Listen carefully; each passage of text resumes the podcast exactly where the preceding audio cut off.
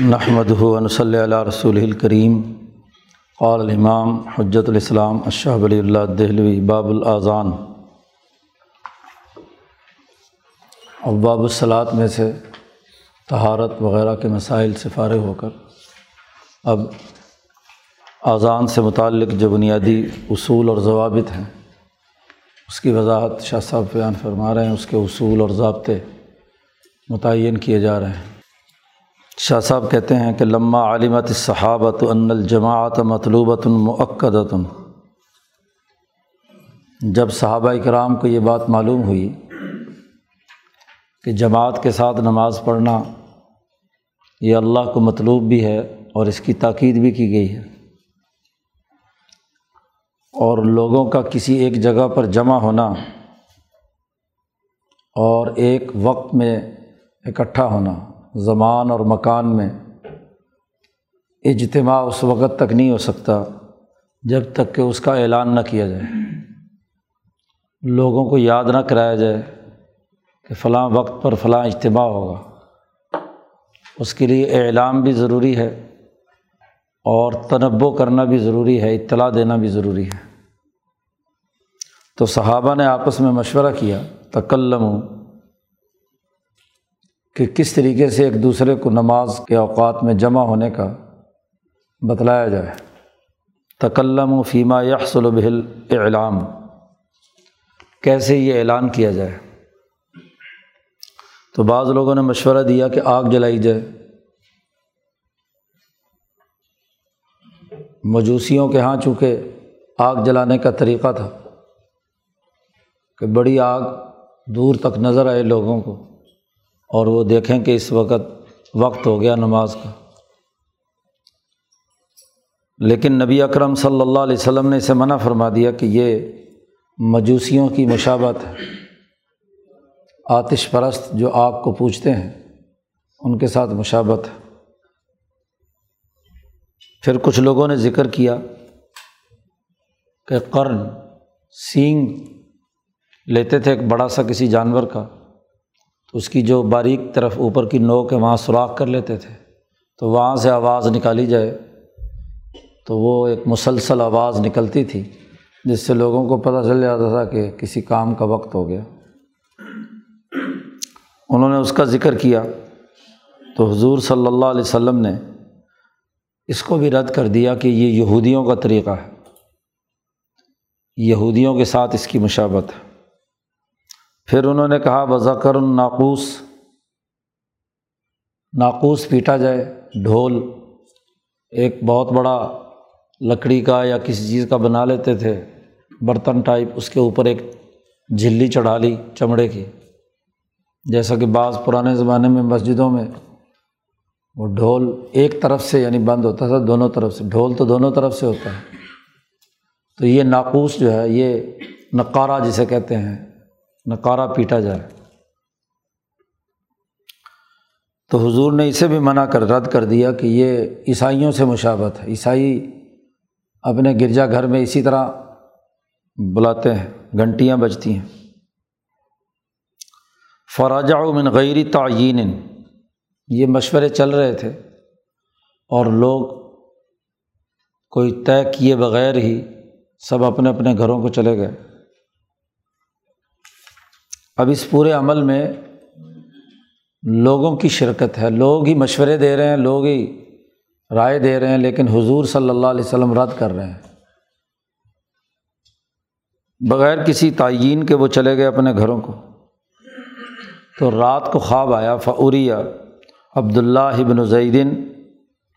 حضرت عبداللہ ابن زید کو یہ خواب آیا اذان اور اقامت کا، فی منامی ہی نیند کی حالت میں۔ سوتے ہوئے ان کو خواب آیا، یہ کلمات اذان کوئی انہیں سکھا رہا ہے۔ فضاکر ذالک نبی یہ صلی اللہ علیہ وسلم۔ انہوں نے صبح اٹھتے ہی حضور صلی اللہ علیہ وسلم سے جا کر عرض کیا کہ اسی طرح میں نے خواب میں یہ اذان کے کلمات سنے ہیں۔ اعلان کا یہ طریقہ سنا ہے۔ تو آپ صلی اللہ علیہ وسلم نے فرمایا، رو یا حق، سچا خواب ہے۔ اور بلال سے کہا کہ یہ اذان دو۔ بلال نے اذان دینا شروع کی۔ تو عمر فاروق رضی اللہ تعالیٰ عنہ بھی اپنے گھر سے جلدی سے، تیزی سے چادر گھسیٹتے ہوئے حضور کے پاس پہنچے کہ میں نے بھی رات یہی خواب دیکھا ہے۔ اور بھی کچھ لوگوں نے دیکھا۔ تو اس وقت سے یہ اذان کا سلسلہ شروع ہو گیا۔ اب شاہ صاحب اس پورے واقعے سے چند بنیادی اثاثی اصول اخذ کر رہے ہیں۔ وہ حاضل قصۃ دلیل واضح۔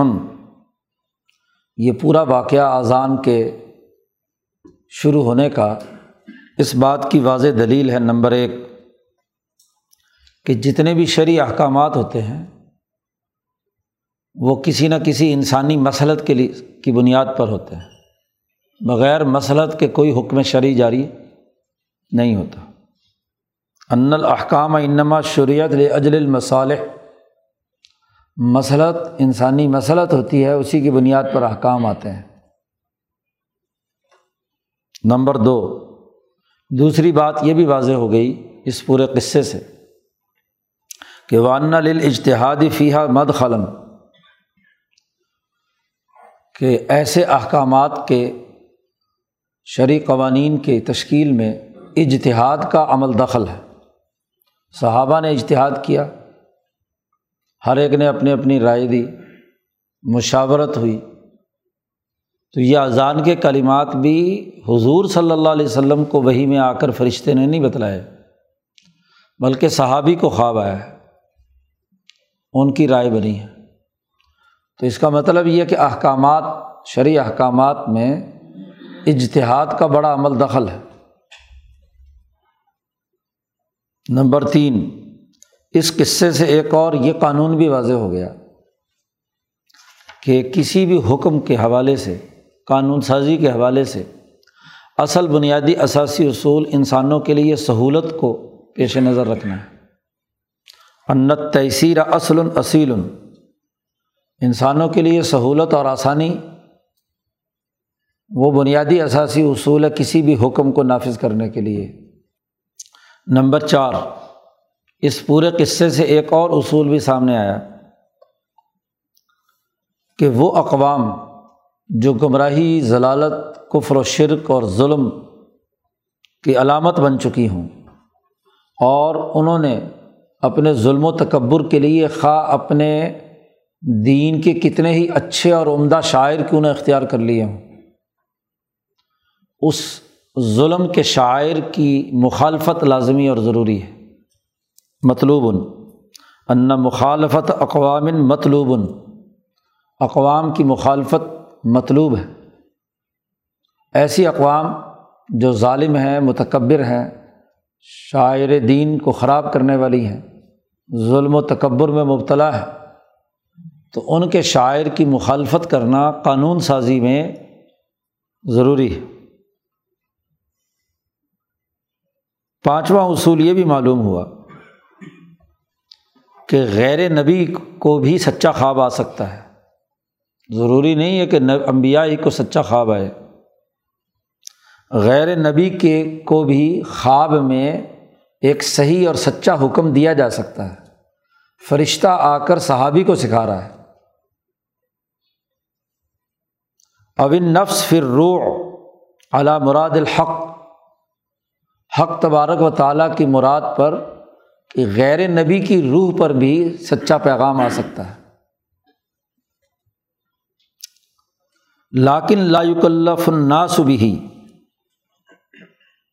لیکن کسی آدمی کو سچا خواب آئے تو باقی انسانوں کے لیے اس کی پابندی کرنا اس وقت تک لازمی نہیں ہے جب تک کہ نبی اس کی تصدیق کرے یا کوئی شرع حکم اور نس اس کی تصدیق کرے، ورنہ تو ہر آدمی اپنے خواب کو سچا کہے گا۔ جب تک شبہ ختم نہ ہو جائے، کیونکہ غیر نبی بہرحال کتنا ہی سچا خواب دیکھے تو شک و شبہ اس میں برقرار رہے گا۔ اس لیے کہا جاتا ہے کہ کسی بھی آدمی کا سچا خواب بھی حجت اور دلیل نہیں ہے۔ تا وقت کہ شریعت کے کسی حکم، کسی نس قطعی کی تائید میں ہو یا اس کے مطابق ہو، اس کے خلاف تو کسی صورت میں قابل قبول نہیں ہے۔ یہ پانچ قوانین اس پورے قصے سے بنیادی طور پر قانون سازی کے حوالے سے اخذ ہوتے ہیں۔ پھر ایک اہم بات یہ بھی واضح ہو گئی کہ اللہ کی حکمت الہیہ کا تقاضا یہ ہے کہ جو نماز کے لیے اذان دی جائے وہ صرف اعلان ہی نہ ہو، یا لوگوں کو نماز کی صرف یادداشت ہی نہ ہو۔ بلکہ اس کے ساتھ دین کے کچھ شاعر شامل کر دیے جائیں۔ اگر صرف اعلان ہوتا، تو صرف اتنا اعلان ہونا چاہیے تھا حیال الصلاح لوگوں نماز کی طرف آؤ، اعلان تو ہو گیا۔ یا حیال الفلاح، صرف اتنا کہتے کافی تھا۔ اعلان تو ہو گیا۔ کوئی بلند آواز سے اعلان کرے کہ آؤ نماز کی طرف، بس۔ بلکہ یہ بھی ضروری ہے، بل یوزم و معاذ علی کا یقون من شاعر الدین۔ ایسی چیزیں اس کے ساتھ شامل کی جائیں جو دین کے شاعر میں سے ہوں۔ دین کی علامات، اس کا بنیادی فکر و نظریہ اس کے ساتھ وابستہ ہو۔ اور ایسے طریقے سے ہو کہ وہ جو پکار تمام لوگوں کے سامنے کی جائے اذان کی صورت میں وہ ہر غافل اور ہر متنوع آدمی کو پانچ وقت بنیادی عقیدہ اور نظریہ یاد کرائے۔ محض اعلان ہی مقصد نہیں کہ نماز کے لیے آؤ، بلکہ اس کے ساتھ ساتھ وہ بنیادی عقیدہ، فکر اور نظریہ جو دین کے شاعر میں سے ہے، وہ سب لوگوں کو کیا ہے؟ یاد کرایا جائے، پانچ وقت۔ تنویحن بدین دین کی عظمت اور اس کی اہمیت واضح کرنے کے لیے، اپنے سسٹم کے عظیم المرتبت ہونے کو واضح کرنے کے لیے۔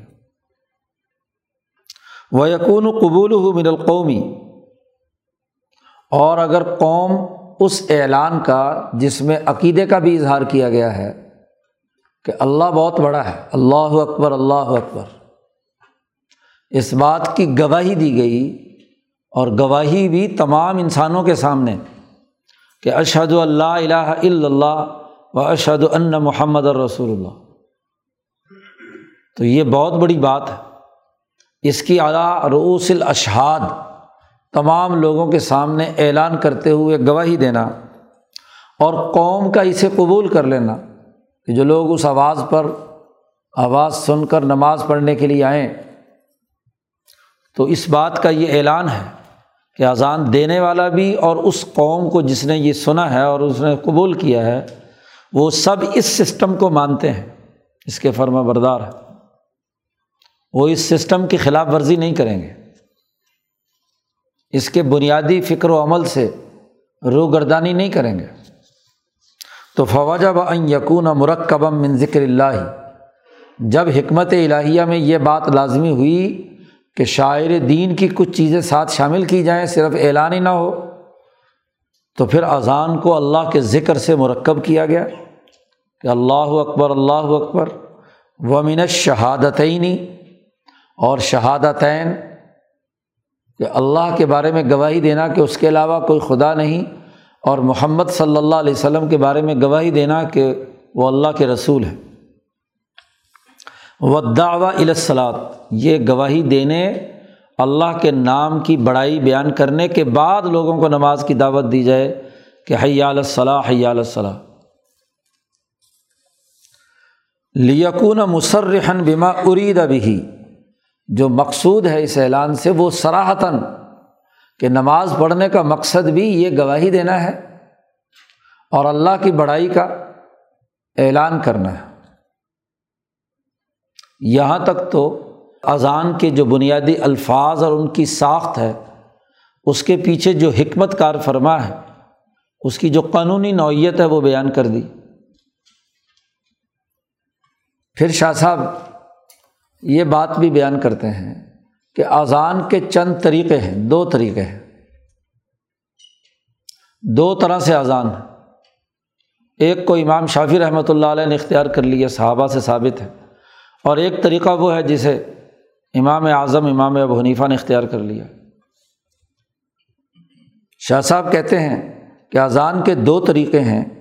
ان میں سب سے صحیح ترین طریقہ یعنی صنعت کے اعتبار سے جو روایت کے اعتبار سے ہے، وہ طریقہ تو بلال رضی اللہ عنہ، حضرت بلال رضی اللہ تعالیٰ عنہ کا طریقہ اذان۔ فقان الاذان عہد رسول اللہ صلی اللہ علیہ وسلم مرتعین مرتعین حضور اقدس صلی اللہ علیہ وسلم کے زمانے میں اذان ہر کلمہ دو دو مرتبہ کیا جاتا ہے۔ اور بل اقامت مرتن مرتن جب اقامت کہیں گے تو وہ ایک ایک دفعہ ہوگی۔ اللہ اکبر۔ اشد اللہ الہ الا اللہ۔ اشد اللہ محمد رسول اللہ حیال الصلاح حیال الفلاح قد قامت الصلاح، اللہ اکبر۔ اقامت ایک ایک مرتبہ ہوگی۔ البتہ قد قامت صلاح دو دفعہ ہوگا۔ قد قامت صلاح قد قامت صلاح یہ طریقۂ بلال ہے اور اسے امام شافی نے اختیار کیا ہے۔ اور حرمین میں یہی طریقہ ہے۔ آزان تو ڈبل ہے، لیکن اقامت وہاں سنگل مسجد نبوی میں بھی اور مسجد حرام میں بھی۔ دوسرا طریقہ ابو محضورہ کا ہے۔ یہ امام اعظم، امام ابو حنیفہ نے اختیار کیا ہے کہ اذان اور اقامت دونوں ڈبل ڈبل ہے۔ دونوں کے لیے وہی جملے ہیں۔ ابو محضورہ کا طریقہ یہ وہ ہے کہ یہ ایک چھوٹے صحابی تھے، نو عمر بچے۔ قافلے ان کی بستی کے پاس سے ان کا پورا خاندان غیر مسلم تھا، مشرق تھے یہ لوگ۔ تو وہاں سے صحابہ کے قافلے گزرتے تھے۔ تو کچھ لوگ جو ہیں ظاہر صحابہ کے لشکر میں اذان دی جاتی تھی۔ تو انہوں نے ابو محضورہ یہ سات آٹھ سال کے جیسے بچے نقل اتارتے ہیں۔ تو یہ انہوں نے نقل اتارنا شروع کر دی۔ اب ان کو بھی نہیں پتہ اور باقیوں کو بھی پتہ کہ کیا پڑھ رہا ہے بچہ۔ بس وہ کسی صحابی کی اذان سن لی اور وہ اس نے کہنا شروع کیا۔ بعد میں ان کا خاندان مسلمان ہوا تو یہ بچہ حضور صلی اللہ علیہ وسلم کے پاس آیا۔ تو اس بچے نے اذان سنائی۔ ابو محضورہ ان کا نام ہے۔ تو حضور صلی اللہ علیہ وسلم نے پھر وہ غلط سلط جملے بھی تھے اور ہاں جی صحیح طریقہ ظاہر ہے کہ ویسے ہی سن سنا کر اذان تھی۔ تو حضور نے انہیں پھر باقاعدہ سکھایا۔ کہ ایسے تمہیں اذان کہنی ہے اور ایسے اقامت کہنی ہے۔ اس وقت کچھ بڑے ہو گئے تھے۔ تو اب چونکہ اپنے قبیلے میں سب سے زیادہ، سب سے پہلے انہوں نے یہ چیزیں سیکھی تھیں، تو وہاں جا کر اذان اور اقامت انہیں کے ذمے ہوئی، ابو محضورہ کے۔ تو علامہ نبی صلی اللہ علیہ وسلم، پہلے والا جو طریقہ بلال کا ہے، وہ اعلیٰ نبی صلی اللہ علیہ وسلم۔ وہاں عبداللہ ابن زید نے خواب سنایا تھا۔ تو جیسے خواب سنایا، بلال نے ویسے اذان دینا شروع کر دی۔ اور یہ طریقہ جو ابو محضورہ والا ہے، اس کو خود نبی اکرم صلی اللہ علیہ وسلم نے، انہیں تعلیم دی کہ اذان ایسے نہیں، ایسے پڑھا کرو۔ اور اقامت بھی دونوں چیزیں حضور نے سکھائیں صلی اللہ علیہ وسلم۔ تو یہ طریقہ جو ہے اس میں اذان اور اقامت دونوں جی دونوں ڈبل ڈبل پڑے جائیں گے۔ جیسے ہمارے یہاں اقامت کے بھی وہی کلمات صرف قدقامت سلاد قدقامت سلاد کا فرق ہے۔ تو یہ نبی اکرم صلی اللہ علیہ وسلم نے انہیں سکھایا تھا۔ تو صحابہ سے چونکہ دونوں طریقے مروی ہیں، تو کوئی جو بھی طریقہ امام شافی نے ایک طریقہ اختیار کر لیا، امام ابو حنیفہ نے ایک طریقہ اختیار کر لیا۔ شاہ صاحب کہتے ہیں، میرے نزدیک یہ کوئی بنیادی اختلاف نہیں ہے۔ اس اختلاف کی مثال ایسے ہی ہے، جیسے قرآن حکیم سات قراتوں میں نازل ہوا ہے۔ تو جیسے کہ احرف القرآن، تو ہر طریقہ شافی کافی ہے۔ مقصد دونوں سے پورا ہوتا ہے۔ کہ شہادتین کا اعلان بھی ہے، اللہ کا ذکر بھی ہے، نماز کے لیے بلانا بھی ہے۔ اور اقامت میں لوگوں کو نماز کے لیے کہ جماعت کھڑی ہو گئی آ جاؤ۔ اب اس سے متعلق جو روایات ہیں اس باب کی، اسے بیان کرتے ہیں۔ نبی اکرم صلی اللہ علیہ وسلم نے فرمایا کہ صبح کی نماز میں اس بات کا بھی اضافہ کرو کہ الصلاۃ و خیر من النوم الصلاۃ و خیر من النوم۔ دو دفعہ۔ شاہ صاحب کہتے ہیں اس کی وجہ یہ ہے صبح کا وقت، نیند کا وقت ہوتا ہے، غفلت کا وقت ہوتا ہے۔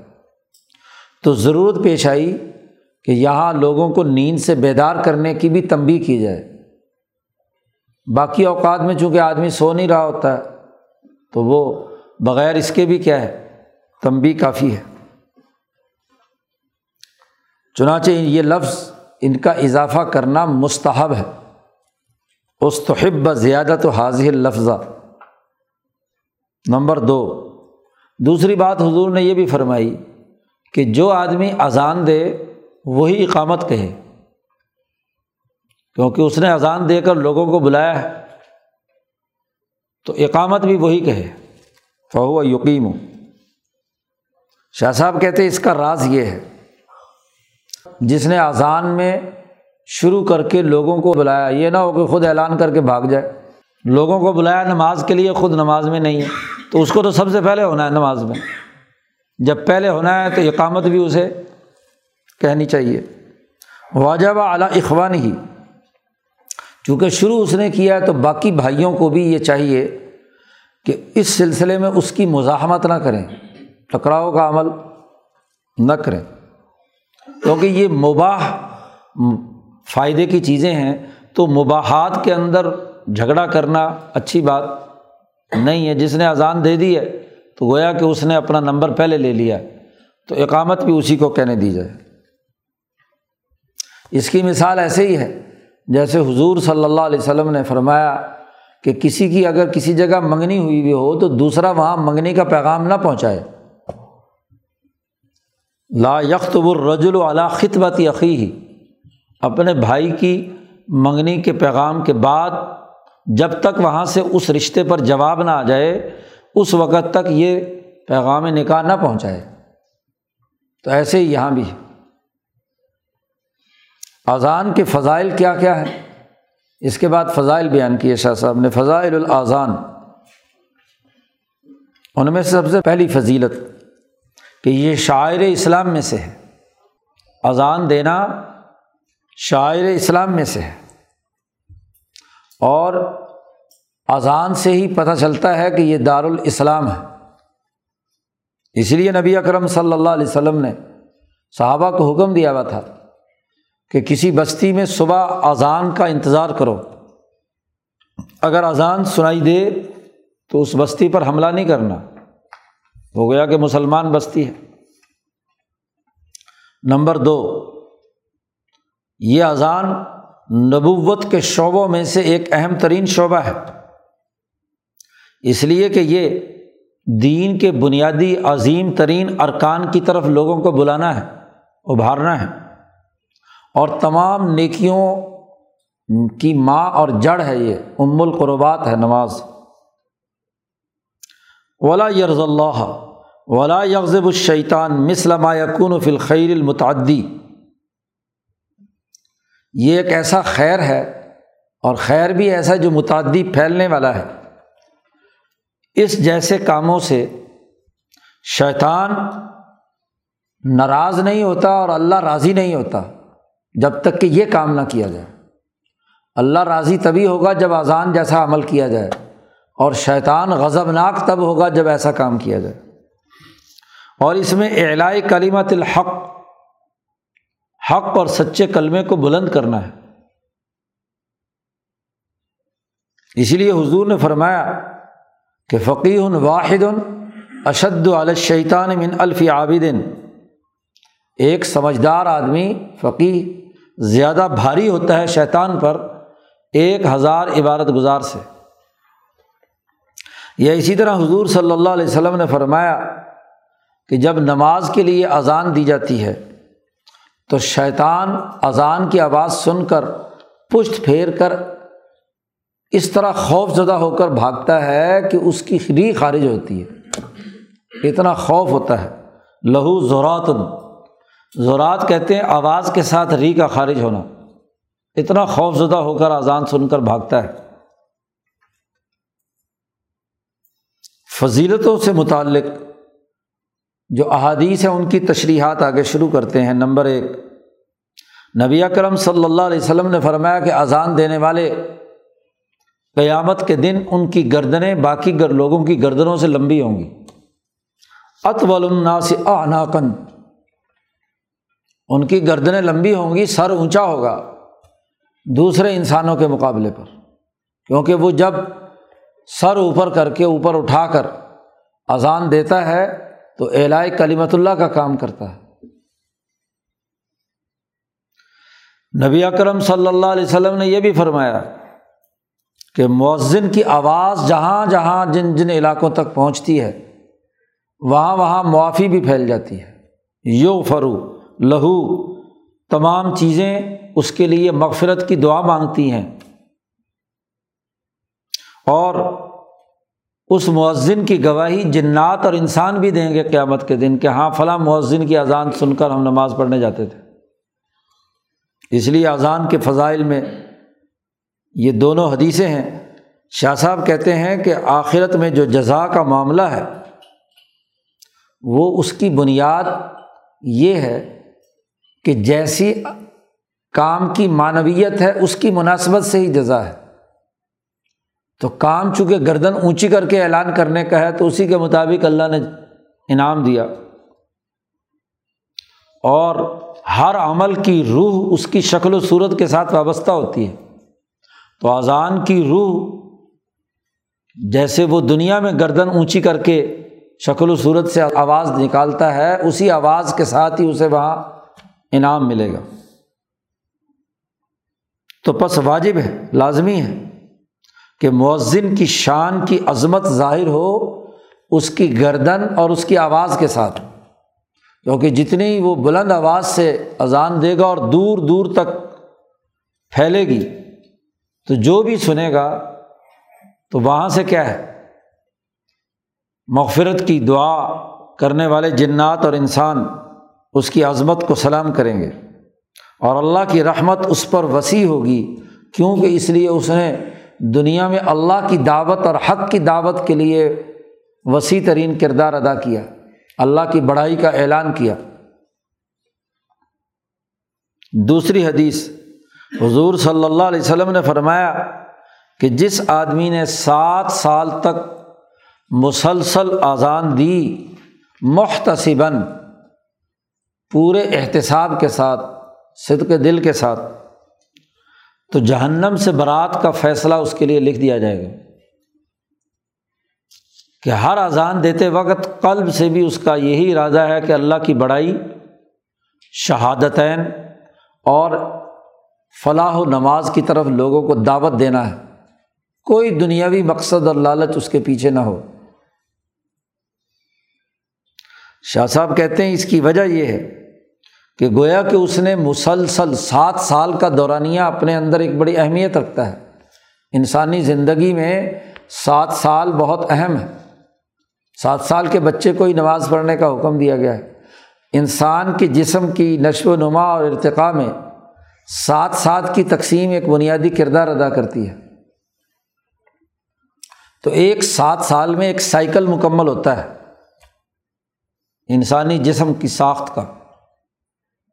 تو سات سال تک جس نے اذان دی ہے تو پورا ایک سائیکل اس نے اس پر گزار دیا کہ وہ اللہ کی بڑائی کا اعلان کر رہا ہے۔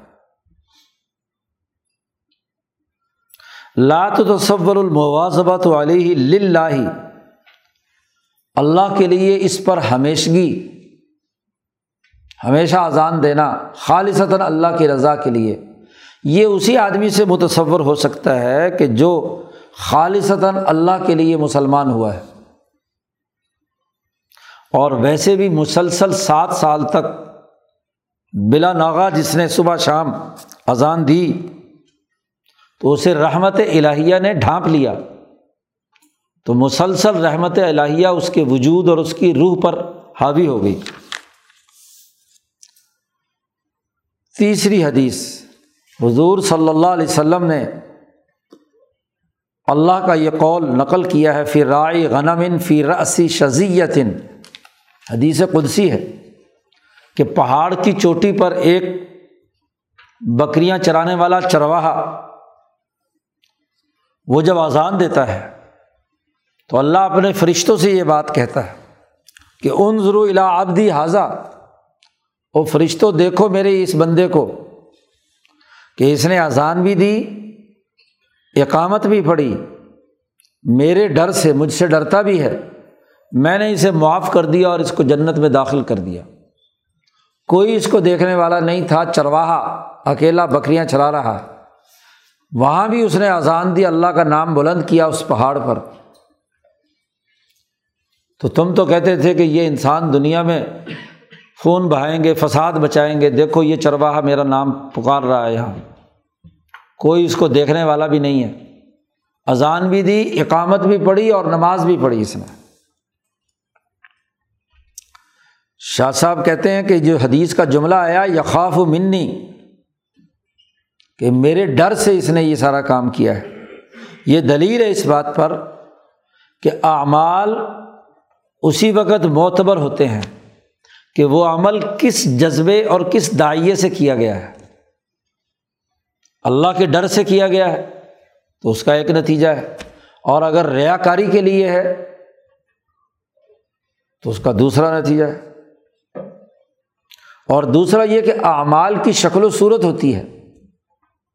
اور یہ جو دائیا یا جذبہ ہے، یہ اس کی روح ہوتا ہے۔ تو اللہ سے ڈرنا اور اللہ کے لیے اخلاص کے طور پر کام کرنا، یہ اس کی مغفرت کا سبب بنا۔ چوتھی حدیث کہ جب یہ اذان شاعر دین میں سے ہے، چوتھی بات دین کے شاعر میں سے ہے، تو اس کو اس طور پر نافذ کیا گیا کہ جس سے قوم ہدایت الہیہ کو قبول کرے اور اس کی یہ قبولیت سارے لوگوں کو معلوم ہو کہ کون ہے جو اس اذان کی آواز سن کر مسجد میں آ رہا ہے۔ کون اس کو قبول کر رہا ہے؟ تو اس کا پتہ چلے گا۔ لتکون مسرحتاً بما ارید امن ہوں تصریح سے پتہ چل گیا، وضاحت سے، کہ اس اذان کو سن کر کون ہے جو مسجد میں آ کر نماز پڑھے گا۔ اسی لیے اذان سن کر اس کا جواب دینے کا حکم دیا گیا کہ جو شہادتین اور ذکر ہے، اس کا انہیں الفاظ میں اسے جواب دینا ہے اللہ اکبر اللہ اکبر کا جواب بھی اللہ اکبر اللہ اکبر۔ ارشد اللہ اور ارشد اللہ محمد رسول اللہ، دونوں کا جواب بھی وہی شہادتین۔ اور نماز اور فلاح کی دعوت کا جواب، حیال الصلاح اور حیال الفلاح کا دعوت، جواب جو ہے وہ دینا ہے۔ لا حول ولا قوت اللہ بلّہ علیہ عظیم سے۔ کیوں؟ اس لیے کہ اگر وہ بھی یہی پکارے حیال الصلاح اور حیال الفلاح تو وہم پیدا ہوتا ہے کہ وہ اس طاعت کو قبول کرنے کا اقدام کر رہا ہے کسی عجب اور تکبر کی وجہ سے، اپنے آپ کو اچھا سمجھتے ہوئے۔ تو اس لیے جواب میں اسے حیال الصلاح، حیال الفلاح نہیں کہنا کہ جی میں نماز پڑھنے آ رہا ہوں۔ جی یہ نہیں۔ بلکہ یہ کہے کہ لا حول ولا قوت، میرے اندر تو طاقت اور قوت نہیں ہے۔ اللہ مجھے توفیق دے تو میں اس دعوت کو قبول کر کے نماز پڑھوں گا۔ ارادہ اعظم میں کروں کرے کرے۔ لیکن اپنے جسم کی جو کمزوری ہے، طاقت، قوت کی کمی ہے، اس کا اعتراف کرے تاکہ عجب پیدا نہ ہو۔ جس آدمی نے بھی یہ جواب اذان کا جواب دیا خالصم من قلب ہی اپنے دل کے خلوص سے، تو داخل الجنہ، جنت میں داخل ہو گیا۔ جیسا کہ حضرت عمر رضی اللہ تعالیٰ عنہ کا جملہ ہے لن شب شب الانقیاد اس لیے کہ یہ فرما برداری کی علامت ہے۔ اور وہ اسلام الوجہ لاہ اپنے چہرے کو اللہ کے سامنے سپرد کر دینا ہے۔ اسلام سپرد کر دینا فرما برداری اختیار کرنا۔ وہ امیرا بدعائے لن نبی صلی اللہ علیہ وسلم۔ پھر اذان کا جواب دینے کے بعد مسلمانوں کو یہ بھی حکم دیا گیا ہے کہ وہ نبی اکرم صلی اللہ علیہ وسلم کے لیے دعا کرے جو اذان کی دعا سکھائی جاتی ہے، تاکہ اپنے دین کی قبولیت کی معنویت تکمیل کو پہنچ جائے اور حضور صلی اللہ علیہ وسلم کی محبت کو اختیار کرنے سے دین کامل ہوتا ہے۔ تو جو اذان کی دعا ہے جواب میں، وہ اس لیے بیان کی گئی۔ پانچویں حدیث، نبی اکرم صلی اللہ علیہ وسلم نے فرمایا کہ اذان اور اقامت کے درمیان کا وقت ایسا وقت ہے کہ جب کوئی انسان دعا مانگتا ہے تو وہ دعا رد نہیں ہوتی۔ حضور نے فرمایا، لا یورد الدعا بین الاذان والاقامہ۔ کیونکہ اذان کے بعد ایک آدمی نماز کی تیاری کرتا ہے اور آگے اس کا ارادہ اور عزم نماز پڑھنے کا ہے، تو گویا کہ اللہ کی طرف سفر کرنے اور رجوع کرنے کا ارادہ کر دیا تو یہ دونوں اوقات کہ فضا میں اذان گونج رہی ہے اور اقامت بھی ہے۔ اس کے درمیان آدمی جو دعا مانگتا ہے، وہ ضرور قبول ہوتی ہے۔ اقول شاہ صاحب اس حدیث کی تشریح میں فرماتے ہیں کہ اس وقت رحمت الہیہ متوجہ ہوتی ہے تو وہ دعا اس کی لپیٹ میں آ جاتی ہے۔ اور دائی یعنی اذان دینے والے کی طرف سے جو اذان دی گئی ہے، اس کے سامنے انسان فرما بردار ہوتا ہے۔ تو دل اللہ کی طرف متوجہ ہوتا ہے۔ تو توجہ سے جتنی دعا مانگی جائے، اتنی ہی قبول ہوتی ہے۔ چھٹی حدیث۔ حضور صلی اللہ علیہ وسلم نے ارشاد فرمایا کہ بلال رات میں اذان دیتے ہیں۔ اس لیے کھاؤ پیو، یہاں تک کہ ابن ام مکتوم اذان دیں۔ رمضان کے مہینے میں حضور صلی اللہ علیہ وسلم نے دو مختلف آواز والے لوگ مقرر کیے ہوئے تھے۔ شہری کے لیے اٹھانے کی جو اذان ایک گھنٹہ بھر پہلے ہوتی تھی، وہ بلال کی اذان تھی۔ کہ لوگ اٹھے تعجد کی رکعت، دو رکعت پڑھیں اور شہری کھائیں۔ وہ نیند سے بیدار کرنے کے لیے۔ اور دوسری اذان شہری بند ہونے اور فجر کے وقت کے شروع ہونے کے لیے تھی۔ وہ ایک نبینہ صحابی تھے، عبداللہ ابن ام مکتوم رضی اللہ تعالیٰ عنہ، ان کے ذمے تھی۔ تو دونوں کی آوازیں یکسر مختلف تھیں۔ تو اس لیے حضور نے لوگوں کو کہا کہ بلال اگر اذان دے رہا ہو تو سمجھ لو کہ اب شہری کھانے کا وقت ہو گیا۔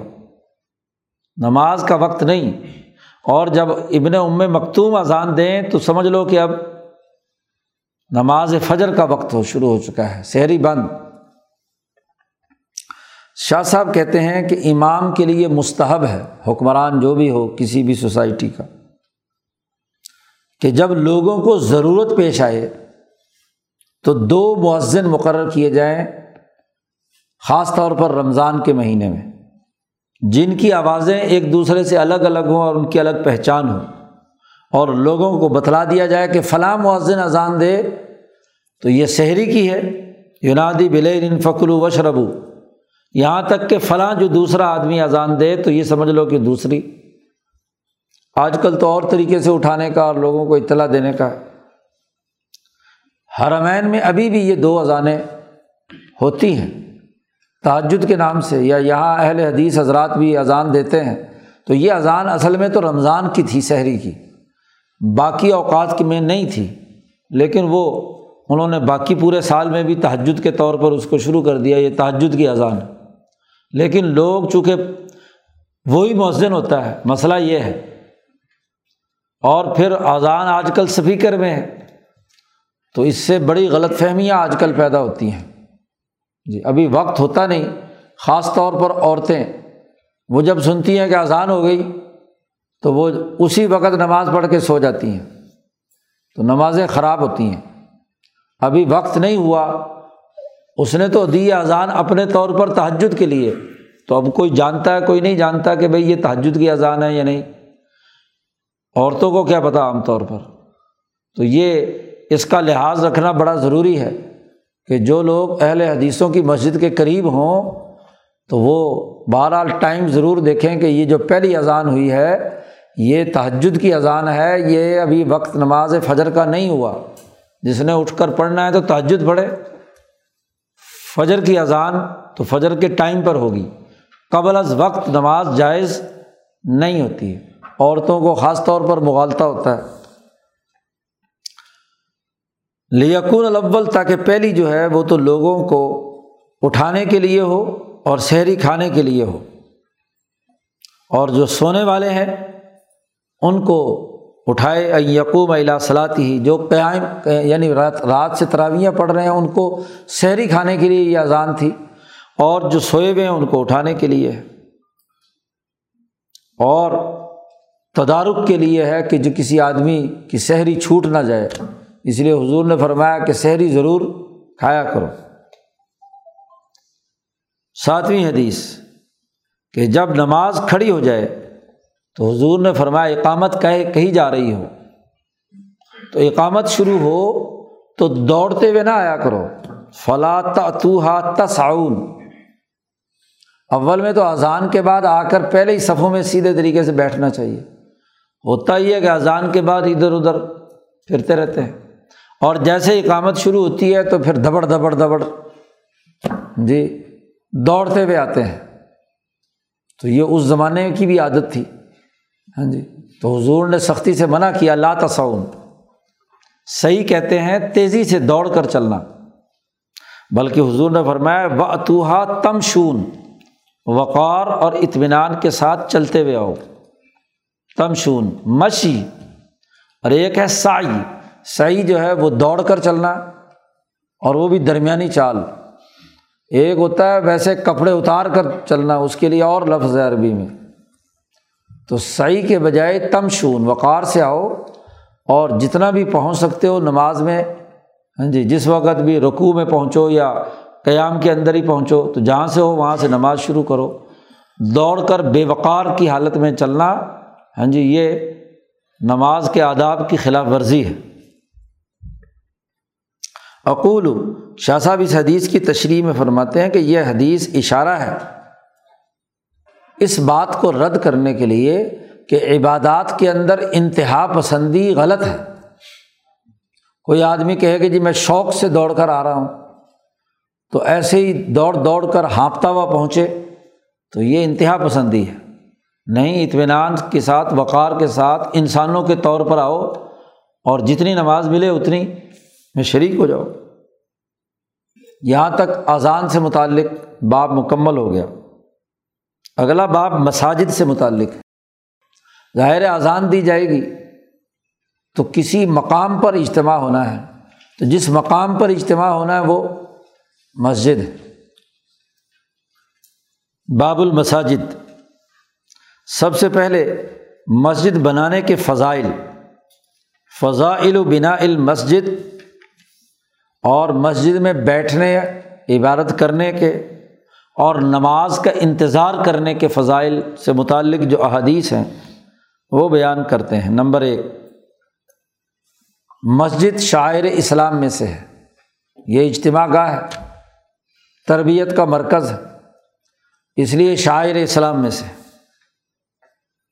نبی اکرم صلی اللہ علیہ وسلم نے ارشاد فرمایا کہ جب کسی بستی میں تم مسجد دیکھو، کسی شہر میں، کسی ملک میں، یا کسی مؤذن کی اذان سنو، تو وہاں کتال مت کرو، لڑائی مت کرو۔ اس سے معلوم ہوا کہ وہاں مسلمان رہتے ہیں۔ فلاں تخت احدن کسی کو وہاں قتل مت کرو۔ لڑائی کے دوران کی بات ہو رہی، جنگ کی حالت میں بات ہو رہی ہے۔ نمبر دو، یہ مسجد نماز پڑھنے کا مقام ہے، محل ہے۔ عبادت گزاروں کا معتکف ہے، اعتکاف کی جگہ ہے۔ مترح الرحمہ، رحمت کے نزول کا مقام ہے۔ وہ یشب الکعبہ من وجہن ایک پہلو سے یہ کعبہ کے مشابے ہے، کیونکہ کعبہ کے رخ پر بنائی گئی ہے۔ کعبہ کی طرف متوجہ کرنے کے لیے بنائی گئی ہے۔ اس لیے ایک اعتبار سے آپ کے محلے میں، آپ کے شہر میں یہ کعبہ سے مشابے ہے۔ اسی لیے نبی اکرم صلی اللہ علیہ وسلم نے فرمایا، اس کی دلیل بیان کر رہے ہیں۔ کہ آپ صلی اللہ علیہ وسلم نے فرمایا کہ جو آدمی اپنے گھر سے باوضو ہو کر فرض نماز کے لیے مسجد میں آیا، تو اس کو اجر ملے گا اس حاجی کی طرح جو حرم میں نماز پڑھنے کے لیے آیا ہے۔ محرم، احرام باندھ کر تو احرام تہارت کی علامت تو یہ گھر سے وضو کر کے آیا ہے۔ تو اس کو حضور نے حاجی قرار دیا۔ تو جو کعبہ کی طرف جائے تو وہ حاجی ہوتا ہے۔ تو اس کا مطلب یہ کہ یہ مسجد کعبہ سے مشابت رکھتی ہے اسی لیے گویا کہ اس کو ایسے حاجی جس نے احرام پہنا ہوا ہے، اس کے مشابے قرار دیا۔ اور حضور صلی اللہ علیہ وسلم نے فرمایا، یہ تو فرض نماز کے لیے جو آئے۔ اور جو آدمی نفل نماز کے لیے آیا، من خراجہ الا تصویر ظہا چاشت کی نماز پڑھنے کے لیے نفلی نماز ہے۔ نو دس بجے مسجد میں آیا تو لا یون سب ہو اللہ ہو صرف یہی مقصد ہو اس کا وہاں جانے کا۔ اور کوئی دنیاوی غرض مسجد میں جانے کی نہ ہو، تو اس کا اجر ایسے ہی جیسا کسی نے عمرہ کر لیا۔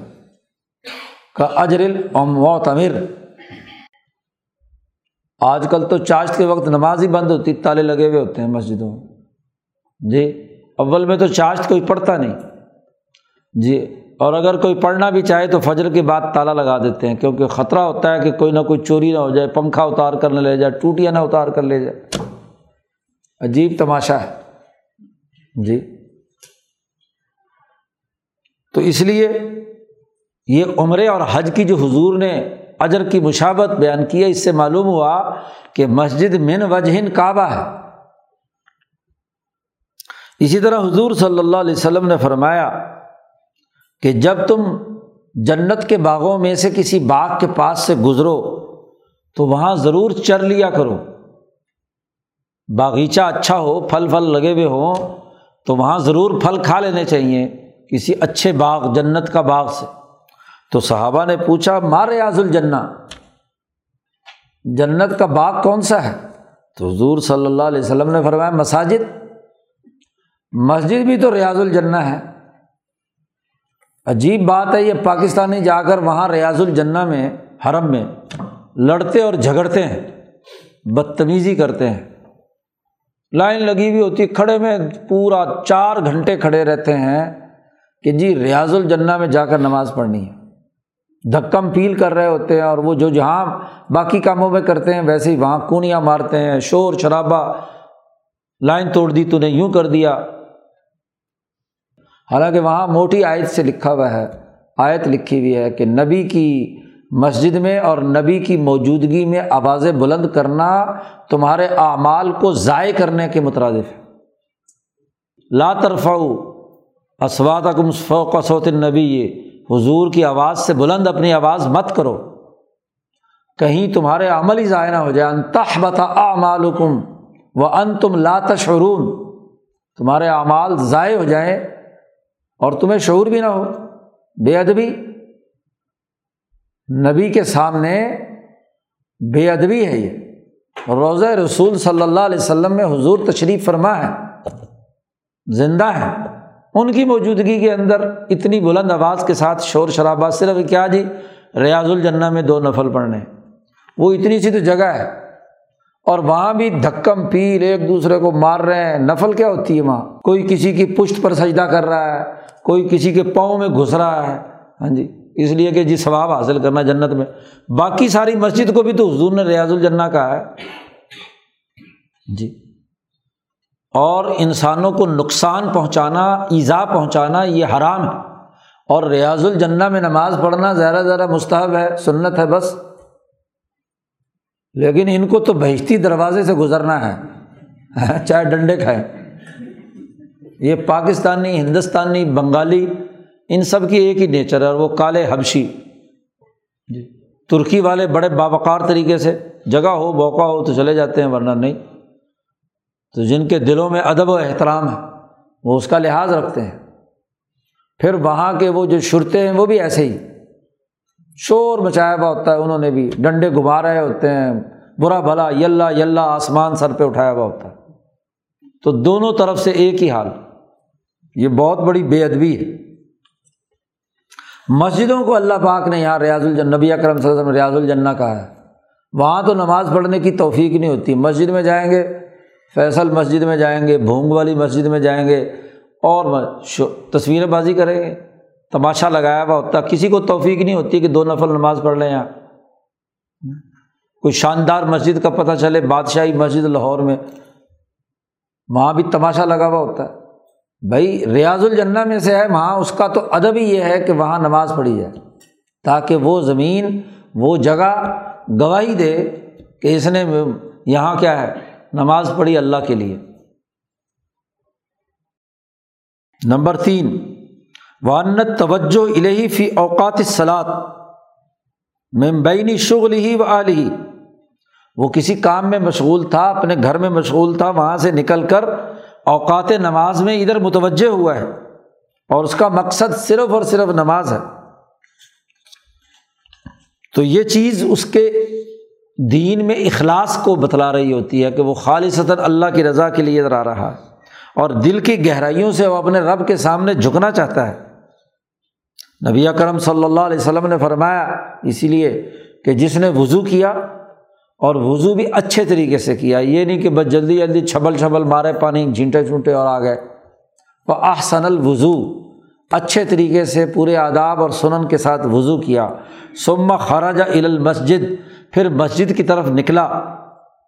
لا یخرج ہو السلاد گھر سے مسجد کی طرف جانے کا مقصد سوائے نماز کے اور کچھ اس کا نہیں۔ تو جو ایک قدم بھی وہ رکھتا ہے، تو ہر ایک قدم اس کے بہت سارے درجات کو بلند کرتا ہے، اور وہ خود تعن و بحا خطیہ اور اس سے گناہ جھڑتے چلے جاتے ہیں۔ فیضہ صلاح جب وہ مسجد میں نماز پڑھ لیتا ہے، تو فرشتے جتنی دیر نماز پڑھتا ہے، اللہ کے سامنے اس کے لیے دعا درود پڑھتے رہتے ہیں اس پر، رحمت کی دعا مانگتے ہیں۔ مادامہ فی مسلح جب تک وہ اپنی نماز والی جگہ پہ بیٹھا رہتا ہے۔ نماز پڑھنے کے بعد بھی اگر بیٹھا رہتا ہے۔ کیا دعا مانگتے ہیں فرشتے؟ اللہ مسل علیہ اللہ مرحم ہو اے اللہ، اس پر سلامتی نازل فرما۔ اے اللہ، اس پر رحم فرما۔ اور نبی اکرم صلی اللہ علیہ وسلم نے فرمایا، لا یزال احدکم فی صلاطن جب بھی تم میں سے کوئی ایک نماز کے انتظار میں بیٹھا ہوا ہے، تو نماز میں بیٹھا ہوا ہے۔ نماز کے جماعت کے انتظار میں بیٹھنا بھی نماز میں شمولیت کی طرح ہے، کیونکہ فرشتے اس وقت بھی دعا مانگ رہے ہیں اس کے لیے۔ نمبر چار، یہ مسجد اس کا بنانے میں شریک ہونا، یہ اعلائے کلیمت الحق کے اندر تعاون اور اعانت کہ شاعر اسلام میں سے ایک اہم ترین عمارت وجود میں آ رہی ہے، تو اس کے بنانے میں حصہ ڈالنا، تعاون کرنا، تو گویا کہ غلبہ دین میں اپنے آپ کو اس کی جد وجہد میں شریک کرنا ہے۔ اس سلسلے کی احادیث نیچے لائے ہیں کہ حضور صلی اللہ علیہ وسلم نے فرمایا، جو آدمی صبح ادھر مسجد میں گیا اور شام کو بھی گیا، تو اللہ تعالیٰ اس کے لیے جنت میں اس کی مہمانی تیار کر لیتا ہے۔ جب بھی وہ صبح کو گیا یا شام کو گیا نماز پڑھنے کے لیے۔ شاہ صاحب کہتے ہیں، اس میں اشارہ ہے کہ ہر صبح اور شام کا مسجد میں جانا یہ انسان کی بہیمیت کو کمزور کرتا ہے اور ملکیت غالب آتی ہے۔ دوسری حدیث، یہ تو مشہور حدیث ہے۔ حضور نے فرمایا مم بنا اللہ مسجد بن اللہ بیتن فل جنا جس نے اللہ کے لیے مسجد تعمیر کی، بنائی، تو اللہ اس کے لیے جنت میں گھر بنائے گا۔ کیونکہ اس نے اس مسجد کی تعمیر کے اندر حصہ لیا۔ شاہ صاحب کہتے ہیں اس کا راز یہ ہے کہ جس طرح کا عمل اس نے کیا ہے، ویسا ہی عمل اس کے لیے، اسی شکل و صورت کا جنت میں اس کے لیے گھر بنانے کا بنا دیا گیا۔ تیسری حدیث، کہ وینما ان قضا ثواب الانتظاری بالحدس لن لائب کا متحیہ السلات ایک حدیث میں ہے کہ ثواب اس وقت تک ملے گا جب تک باوضو ہے مسجد میں۔ بے وضو ہو گیا تو پھر نہیں۔ اس کی وجہ یہ ہے کہ جو بے وضو وہاں بیٹھا ہوا ہے، وہ گویا کہ نماز کا انتظار اب نہیں کر رہا۔ کیونکہ بے وضو نماز تھوڑی ہوتی ہے۔ تو اس لیے حدث لاحق ہو جائے تو فوراً جا کر وضو کر کے آ کر بیٹھے، تاکہ جیسے ہی نماز تیار ہو تو وہ بھی تیار ہو نماز کے لیے۔ نمبر چار۔ دو اہم ترین مسجدیں ان کو فضیلت دی گئی ہے باقی دنیا بھر کی مسجدوں پر۔ ڈبل اجر کا۔ فض ضلع مسجد النبی صلی اللہ علیہ وسلم و المسجد الحرام۔ اس میں کئی گنا اجر کی فضیلت بیان کی گئی ہے۔ اس کی درج ذیل وجوہات ہیں نمبر ایک۔ ایک تو یہ کہ حرم نبوی اور حرم خدا بندی میں فرشتے سفر موکل بنائے گئے ہیں، وہاں مقرر کیے گئے ہیں اللہ پاک کی طرف سے۔ ان مقامات پر جو آدمی بھی اس حرم میں داخل ہوتا ہے، حرم مکی میں، المسجد الحرام میں، یا حرم نبوی میں، مسجد نبوی میں جو داخل ہوتا ہے، تو جیسے ہی داخل ہوتا ہے، فرشتے اسے گھیر لیتے ہیں۔ اور اس کے لیے دعا مانگتے رہتے ہیں۔ ہر وقت فرشتے دعا مانگتے ہیں کہ جو ان دونوں مقامات پر آئے ان پر اللہ کی رحمت۔ و منہا ان کی فضیلت کی وجہ یہ بھی ہے کہ ان دونوں حرمین شریفین کو ان کی تعمیر کرنا، آباد کرنا یہ تعظیم شاعر اللہ میں سے ہے اور اعلائے کلیمت اللہ میں سے ہے۔ اللہ کے دین کے غلبے کے لیے۔ اس لیے ان دونوں مقامات کی زیادہ فضیلت۔ ہے نمبر تین، یہ بھی ہے کہ اگر آدمی حرمین میں جاتا ہے تو دین حنیفی کے جو امام اور رہنما گزرے ہیں، ابراہیم علیہ السلام، اسماعیل علیہ السلام، جنہوں نے خانہ کعبہ تعمیر کیا، اور امام الانبیاء حضرت محمد مصطفیٰ، جنہوں نے مسجد نبوی تعمیر کی، تو ان کی باتیں یاد آتی ہیں۔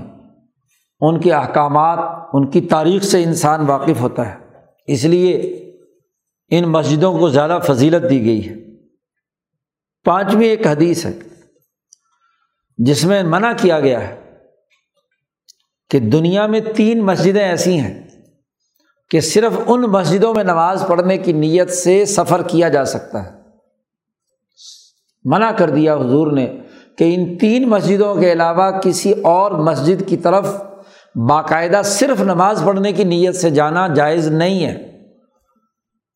لا تشد الرحال اللہ الا سلاستی مساجدہ سواری کس کر، سفر کرنا، باقاعدہ دور دراز کسی شہر جمع جانا، صرف نماز پڑھنے کی نیت سے۔ ایک تو یہ کہ وہاں گیا ہوا تھا تو وہاں کی مسجد میں نماز پڑھ لی۔ تو وہ تو الگ بات ہے۔ اسپیشل صرف سفر کرنا۔ دنیا میں تین مسجدیں ہیں جن کی طرف سفر کیا جا سکتا ہے۔ ایک تو مسجد حرام، دوسری مسجد اقسا بیت المقدس، اور وہ مسجدی حاضہ۔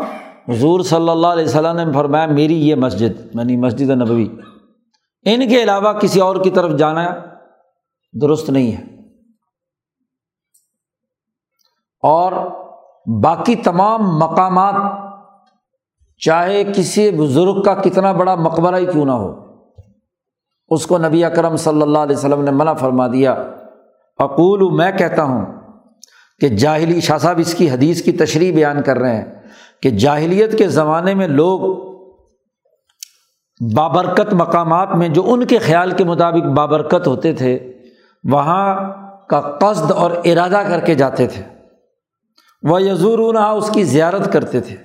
اس کو متبرک سمجھتے تھے۔ تو یہ ایسے خود ساختہ معظم مقامات کی طرف جانا اس میں بڑی تحریف ہے، بہت بڑا فساد ہے، مالا یکفا جس میں کوئی کسی قسم کی مخفی بات نہیں ہے۔ دین میں تحریف اس سے پیدا ہوتی ہے۔ تو فسد نبی صلی اللہ علیہ وسلم الفسادہ۔ نبی اکرم صلی اللہ علیہ وسلم نے فساد کے اس راستے کو بند کر دیا۔ تاکہ ایسا نہ ہو کہ جو دین حنیفی کا شاعر نہیں ہے، اسے شاعر سمجھ لیا جائے۔ دین حنیفی کے بس تین ہی شاعر ہیں۔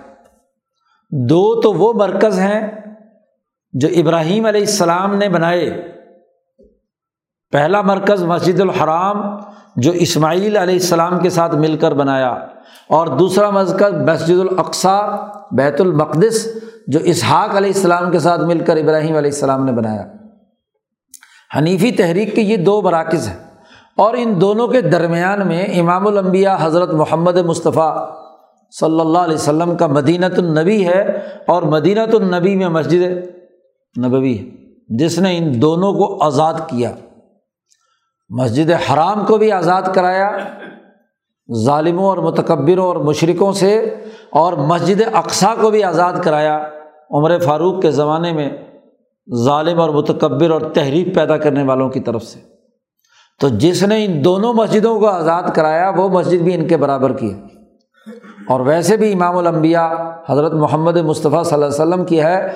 آپ نے دعا مانگتے ہوئے اللہ میاں سے کہا ہے اللہ، جیسے ابراہیم نے مکہ کو محترم بنایا تھا، تو میں مدینہ کو محترم بناتا ہوں۔ اس کا بھی حرم ہے۔ حرتین کے درمیان اور عیر اور عہد کے درمیان اس کی نشاندہی، حرم نبوی کی بھی حضور نے نشاندہی کر دی کہ یہ میں اس کو محترم قرار دیتا ہوں۔ تو جیسے ابراہیم کی دعا سے مکہ محترم ہوا اور بیت المقدس محترم ہوا، ایسے ہی حضور کی دعا سے مدینہ النبی محترم ہوا۔ تو دین حنیفی یعنی مسلمانوں کے لیے صرف تین ہی مرکز ہے اب اس کے علاوہ ادھر ادھر مرکز کوئی بنا کر کہے تو وہ مرکز نہیں ہے، وہ تحریف دین ہے۔ شاہ صاحب کہتے شاعر شاعر کے ساتھ ملک نہ ہو جائیں اور کہیں ایسا نہ ہو کہ غیر اللہ کی عبادت کا ذریعہ بن جائے۔ یہ تینوں مقامات وہ ہیں کہ جہاں جو بھی جائے گا، وہ اللہ کے لیے جائے گا۔ اللہ کی عبادت کے مراکز ہیں۔ وہاں شرک اور کفر کا واہمہ نہیں ہو سکتا۔ باقی کہیں بھی جائے گا تو شرک کا واہمہ ہو سکتا ہے۔ اس لیے شاہ صاحب نے اگلی بڑی اہم بات کہہ دی ہے۔ بالحق کو عندی میرے نزدیک حق بات یہ ہے کہ کسی قبر پر بھی جانا اس نیت سے۔ اور وہ محلہ عبادتی ولی من اولیا اللہ و تورا اولیا اللہ میں سے کسی ولی کی عبادت کرنے کی جگہ کو متبرک سمجھ کر جانا۔ پاک پتن شریف، داتا دربار، نجف اشرف ہاں جی کم شریف، زینب کا مقبرہ جی امام علی رضا کا مقبرہ۔ کسی بھی قبر پر جانا وہ اس ممانعت کے اندر شامل ہے۔ ناجائز وہاں جانا۔ کیوں؟ کہ شرک کا بامہ ہے۔ ویسے ایک آدمی وہاں سے گزر رہا ہے تو بزرگ پر فاتحہ پڑھے ٹھیک ہے۔ جی۔ لیکن عبادت کی نیت سے وہاں جانا کہ اسی مسجد میں جا کر نماز پڑھنی ہے۔ اور وہ بھی دور شہر سے باقاعدہ شد رحال کر کے آنا۔ جو تو اس شہر میں رہتے ہیں، اس علاقے میں رہتے ہیں، تو ٹھیک ہے۔ اصال ثواب کی نیت سے چلے جائیں۔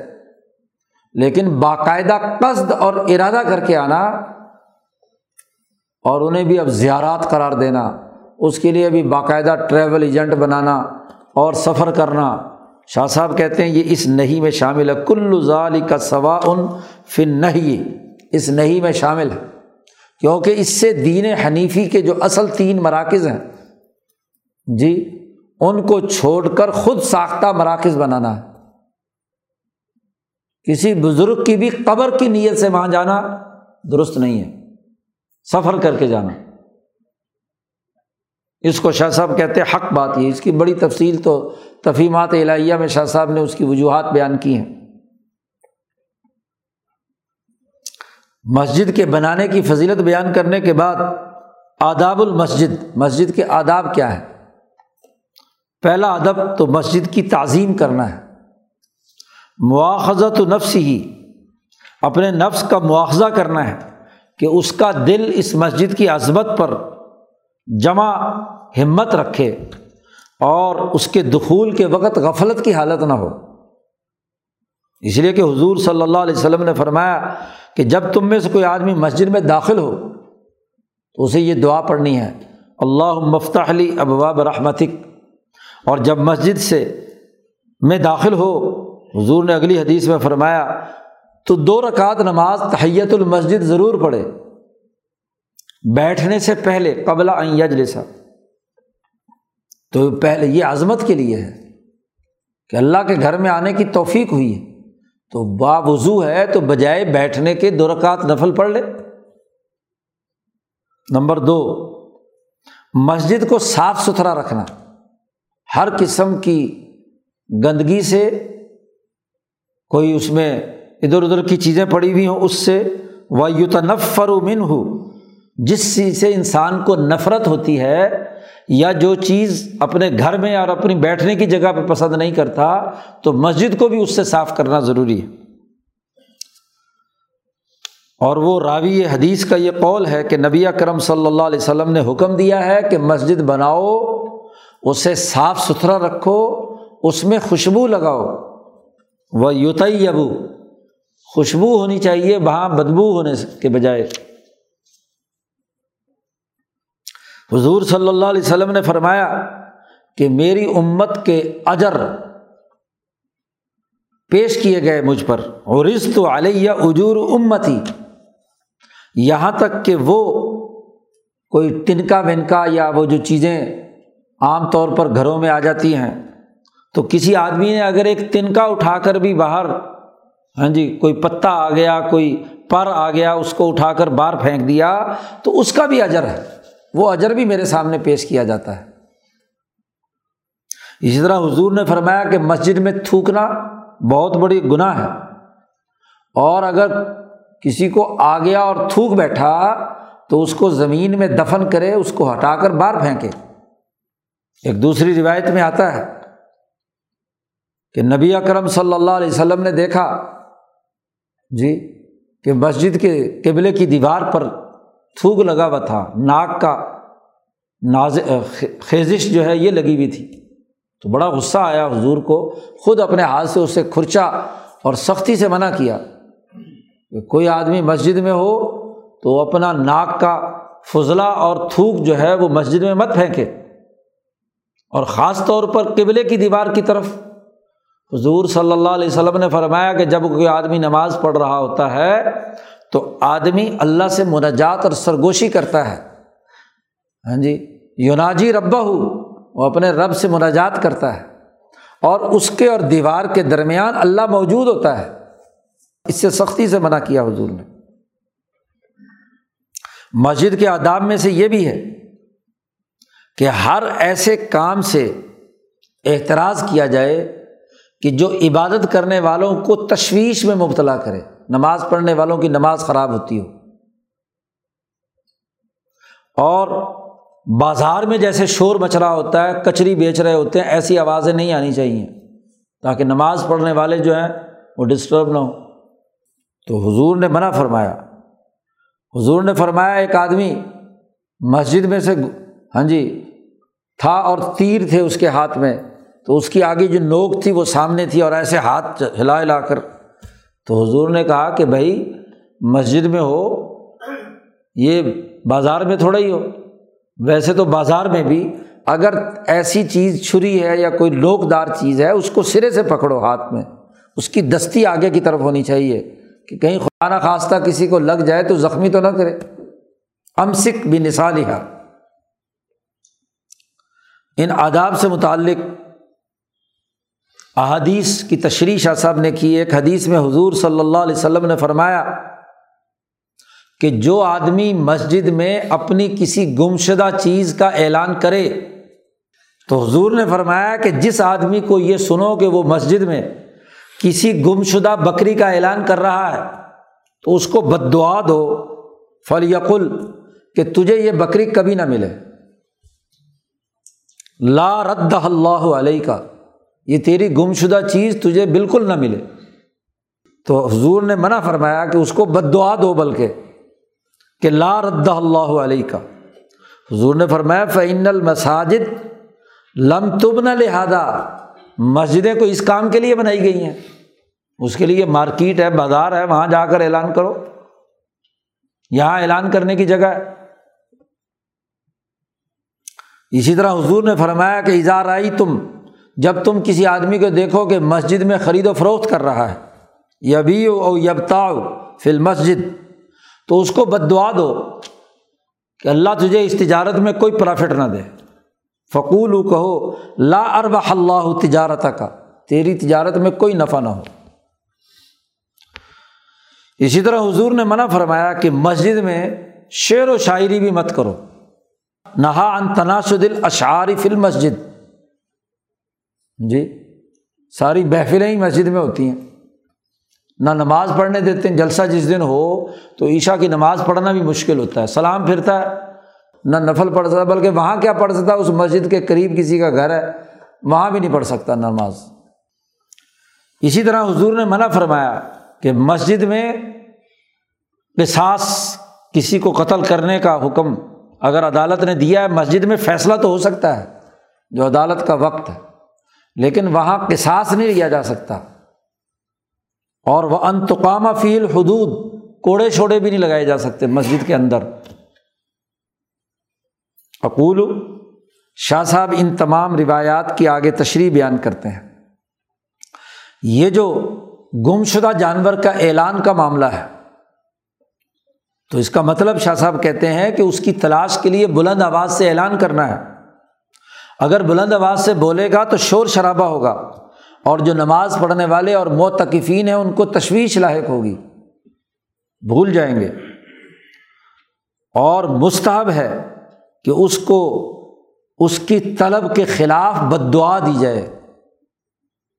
ارغام لہو، اس کے خلاف الرغم، اس کی ناک زمین میں رگڑنے کے لیے بد دعا دی جائے۔ اور نبی اکرم صلی اللہ علیہ وسلم نے اس کی وجہ خود بیان کر دی کہ مسجد اس کام کے لیے نہیں بنائی گئی۔ انما بنیت ذکری و صلاحی مسجد تو بنائی گئی ہے ذکر اور نماز کے لیے۔ غلبہ دین کے کاموں کے لیے ہے، دوسرے کاموں کے لیے تھوڑا ہی ہے۔ نمبر دو، حضور نے جو بے و شرا خرید و فروخت سے منع فرمایا ہے۔ تو اگر اس کی اجازت دے دی جائے تو پھر مسجد بازار بن جائے گی۔ سارے خرید و فروخت کرنے والے وہیں آ کر بیٹھ جائیں گے۔ خرید و فروخت کرنے لگ جائیں گے۔ یہ تعامل فی الناس، تو مسجد کی حرمت ختم ہو جائے گی۔ اور پھر نماز پڑھنے والے اور موتقفین کے لیے تشویش لاحق ہوگی۔ بازار کچری مارکیٹ بن گئی وہ۔ جی۔ نمبر تین، جو کہا شیر نہیں پڑھنے تو اس کی وجہ ہم نے پیچھے بیان کر دی اور وہ بیان شور شرابہ ہوگا شعر شاعری ہو رہی ہے تو نماز کیسے ہوگی وہاں اور اس میں اللہ کے ذکر سے اعراض کرنا ہے یا لوگوں کو ابھارنا ہے کہ وہ ذکر اور نماز چھوڑ کر ان کی شاعری سنیں۔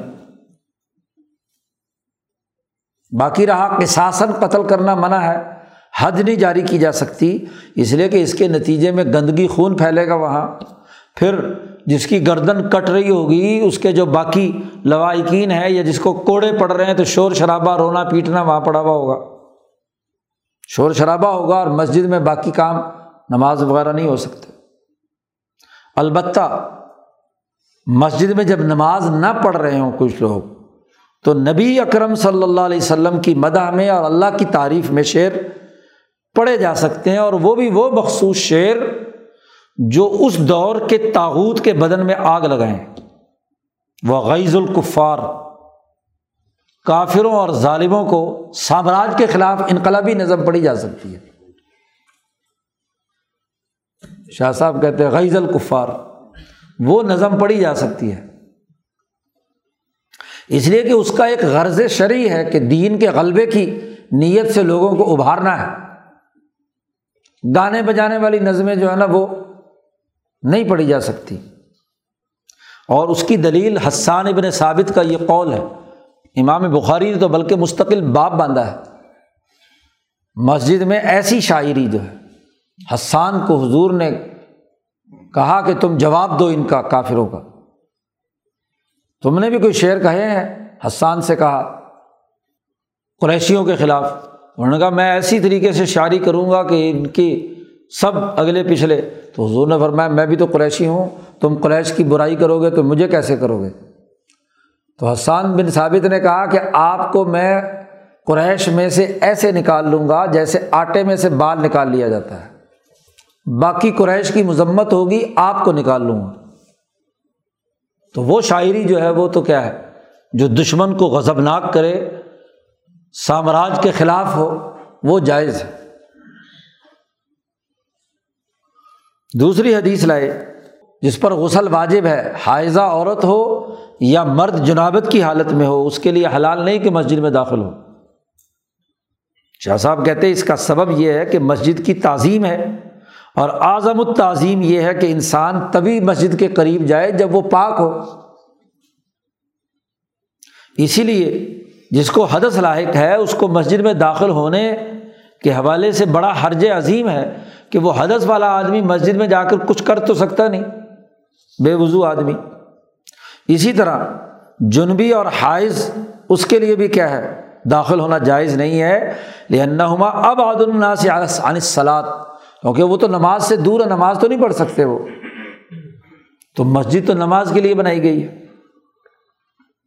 تیسری حدیث میں حضور نے فرمایا کہ جس آدمی نے یہ بدبودار پودا استعمال کر کے کھایا ہے وہ ہماری مسجد میں داخل نہ ہو۔ کون سا؟ پیاز اور لہسن۔ کچا پیاز اور کچا لہسن کھا کر جو ہماری مسجد میں آئے تو حضور نے فرمایا، ہماری مسجد میں نہ آئے، مہربانی کر کے باہر رہے۔ حضور نے فرمایا، من اکلا من حاضی شجرا المنتنا بدبودار۔ وہ ہماری مسجد کے قریب بھی نہ آئے۔ فلاں یکر بن نہ مسجد ہرگز ہرگز ہماری مسجد کے قریب نہ آئے۔ کیونکہ منہ سے بھی بدبو آتی ہے۔ پرانے زمانے میں تو پیاز اتنا نہیں استعمال کیا ویسے شوربہ بنایا جاتا تھا اگر بناتے تھے۔ اول میں تو بھنا ہوا بناتا تھا گوشت۔ گیس والی چیز یا پیاز جو ہے، ان لوگوں کے لیے جو ہضم کر لیں۔ اصل میں تو وہ دیہاتی جو کسی چلاتے تھے، محنت مشقت کرتے تھے، ان کو توانائی کی ضرورت تھی۔ تو وہ اگر پیاز کھاتے بھی ہیں تو وہ ان کے جسم کی ضرورت بھی ہے، طاقت بھی ہے اور اسے ہضم بھی کر کر لیتے ہیں۔ جن سے ہضم نہیں ہوتا، پیاز کھا لیتے ہیں، مسجد میں آ کے بیٹھ جاتے ہیں۔ تو ساری مسجد کو بدبودار کرتے ہیں۔ تو حضور نے منع کیا کہ مسجد کے قریب بھی نہ آئے۔ اس لیے کہ اس پیاز کی بو سے فرشتوں کو تکلیف ہوتی ہے۔ فعین حضور نے مشاہدہ کیا کہ فعین الملائی تتعزا فرشتوں کو تکلیف ہوتی ہے۔ ان تمام چیزوں سے جس سے انسان کو تکلیف ہوتی ہے۔ بدبو کون پسند کرتا ہے؟ تو اس لیے منع کر دیا کہ کچا پیاز اور کچا لہسن کھا کر ہماری مسجد میں نہ آئے۔ شاہ صاحب کہتے ہیں یہ جو درخت، بدبودار درخت ہے، یہ پیاز ہے اور لہسن، سوم ہے۔ یہ سوم پنجابی والے تھوم کہتے ہیں تو یہ اصل میں عربی کا بگڑا ہوا ہے۔ عربی میں سوم اس کو کہتے ہیں، لہسن کو۔ اور پنجابی میں ایک اور لفظ پیاز کے لیے وصل۔ ہاں جی بولا جاتا ہے۔ تو یہ بھی اصل میں عربی کا لفظ ہے بسل جی۔ ہی البسل ابسوم اور ان کے اندر چونکہ ہر ایک دونوں بدبودار ہیں، اور تازی کا مطلب یہ کہ نفرت ہوتی ہے، اس سے کراہت ہوتی ہے آدمی کو۔ اس لیے کہ انسان اور فرشتے اچھے اخلاق اور پاکیزہ چیزوں کو پسند کرتے ہیں۔ ان کی ضد کی والی چیزوں سے دور بھاگتے ہیں۔ چوتھی حدیث، حضور صلی اللہ علیہ وسلم نے فرمایا کہ تم میں سے کوئی آدمی مسجد میں داخل ہو تو یہ دعا پڑھے اللہ مفتح علی ابوا برحمتک اور جب مسجد سے نکلے تو یہ دعا پڑھے اللہ انی اسلو کا من فضلک۔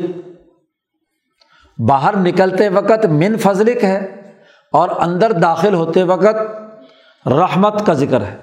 تو رحمت اور فضل کا بڑا لاجواب فرق بیان کیا ہے یہاں شاہ صاحب نے۔ شاید ہی کسی نے اس پر توجہ دی ہو۔ روٹین میں لوگ بس دعا لکھی ہوئی ہوتی ہے، پڑھتے تو کم ہی ہے۔ لیکن پڑھنے کے جو مقاصد اور اہداف ہیں، وہ شاہ صاحب نے یہاں واضح کیے ہیں۔ شاہ صاحب کہتے ہیں، میں کہتا ہوں کہ یہ جو حکمت ہے کہ جب داخل ہو تو رحمت کا لفظ بولے اور جب مسجد سے باہر نکلے تو فضل کا لفظ بولے۔ اس میں حکمت یہ ہے کہ رحمت اللہ کی کتاب میں جہاں بھی رحمت کے الفاظ آئے ہیں، اس سے اللہ کی کتاب میں اس سے مراد لیا گیا ہے روحانی نعمتیں اور اخروی نعمتیں۔ جیسے ولایت ہے یعنی اللہ کا ولی اور محبوب ہونا یا نبوت ہے۔ جیسے اللہ پاک نے نبوت کا تذکرہ کرتے ہوئے کہا وہ رحمت ربی کا خیر مما یجمعون دنیا کے مال و دولت کو جو تم جمع کر رہے ہو، اس کے مقابلے میں نبوت رحمت ہے۔ پیچھے نبی اکرم صلی اللہ علیہ وسلم کا ذکر آیا تھا۔ تو یہ رحمت کا لفظ نبوت اور ولایت پر دلالت کرتا ہے۔ تو ایک آدمی جب مسجد میں داخل ہو، تو نبوت کی اتباع میں ولایت حاصل کرنے کی نیت کرے کہ اے اللہ، میں تجھ سے ہاں جی چاہتا ہوں کہ میرے سامنے رحمت کے دروازے کھول دے، ولایت کے دروازے کھول دے۔ اور شاہ صاحب کہتے ہیں کہ قرآن میں جہاں بھی لفظ فضل آیا ہے، تو یہ دنیاوی نعمتوں پر اس کا اطلاق ہوا ہے۔ معاشی ترقی، معاشی خوشحالی۔ اللہ پاک نے فرمایا لئیسا علیکم جناح ان تب تو فضل مر رب کم تم پر کوئی حرج نہیں ہے کہ تم اپنے رب کا فضل تلاش کرو۔ اسی طرح دوسری آیت میں اللہ نے فرمایا کہ ایزا قزیت صلاح تو جب جمعے کی نماز مکمل ہو جائے تو زمین میں پھیلو وب تک من فضل اللہ اللہ کا فضل تلاش کرو۔ تو یہ معاشی ترقی کی بات تو جب تک مسجد کے اندر رہا تو اسے ولایت اور نبوت کے مشن کو سمجھنا ہے۔ اور جب مسجد سے باہر نکلا تو اپنی معاشی ترقی کی فکر کرے کہ میرے کاروبار میں برکت پیدا ہو۔ جی۔ من داخل المسجد، جو مسجد میں داخل ہوا تو وہ قرب من اللہ چاہتا ہے۔ اور جب نکلے تو یہ وقت و ابتغاء رزق یہ معاشی رزق حاصل کرنے کا وقت ہے۔ تو اس کا اللہ سے سوال کرے کہ مجھے اچھا رزق عطا فرما۔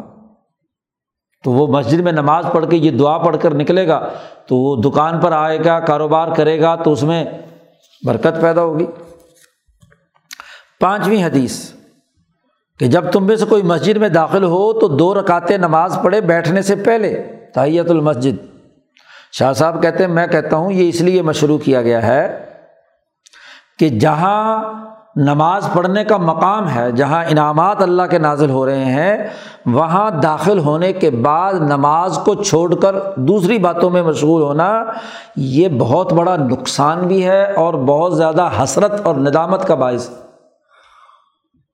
کہ مسجد میں آپ آئے ہیں اور دوسری باتوں میں مشغول ہو گئے آپ اور نماز کی طرف متوجہ نہیں ہوئے تو بیٹھنے سے پہلے دو رکعت تحیت المسجد پڑھ لو تاکہ حسرت اور ندامت پیدا نہ ہو۔ اور پھر فی ضبط الرغبت فصلات بھی امر محسوس۔ یہ دو رکعتیں پڑھنے میں آپ رغبت ظاہر کر رہے ہیں کہ مجھے نماز کا شوق ہے۔ فریضہ ادا کرنے سے پہلے ایک امر محسوس یعنی دو رکعت پڑھ کر آپ نے اپنی رغبت ظاہر کی۔ ایک ہے دلی رغبت، وہ تو دل میں ہے ہی، لیکن ظاہری طور پر بھی آپ نے دو رکعت پڑھی تو اس کا اثر ہوا۔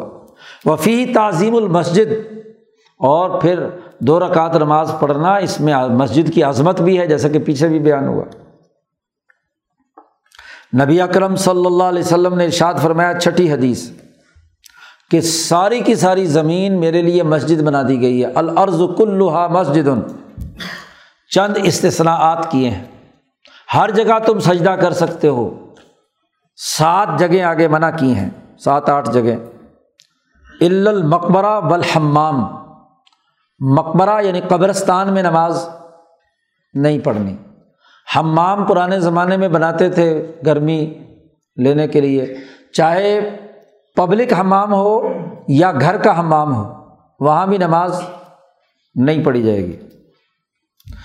نبی اکرم صلی اللہ علیہ وسلم نے سات مقامات سے منع فرمایا، ایک دوسری روایت مزبلہ، مقبرہ مسجرا قاریاتی طریق حمام معطن العبل فوق ظہری بیت اللہ۔ جی یہ تمام چیزوں سے منع فرمایا ہے۔ حضور صلی اللہ علیہ وسلم، مزبلہ، جہاں یہ اونٹ وغیرہ باندھتے ہیں۔ جی اور پیشاب وشاب، روڑی شوڑی کی چیزیں پڑی رہتی ہیں۔ مقبرہ مسجرہ جہاں جانور ذبح کر کے ان کی اوج ووج ڈالتے ہیں۔ اونٹوں کو ذبح کرنے کی جگہ۔ راستہ، سڑک، شاہراہ، سڑک کے اوپر کپڑا بچھا کے نماز شروع کر دے، ٹریفک رکی ہوئی ہے، ادھر کی ادھر کی۔ تو سڑک چل رہی ہے نا، لوگوں کو ایزا اور تکلیف پہنچانا ہے۔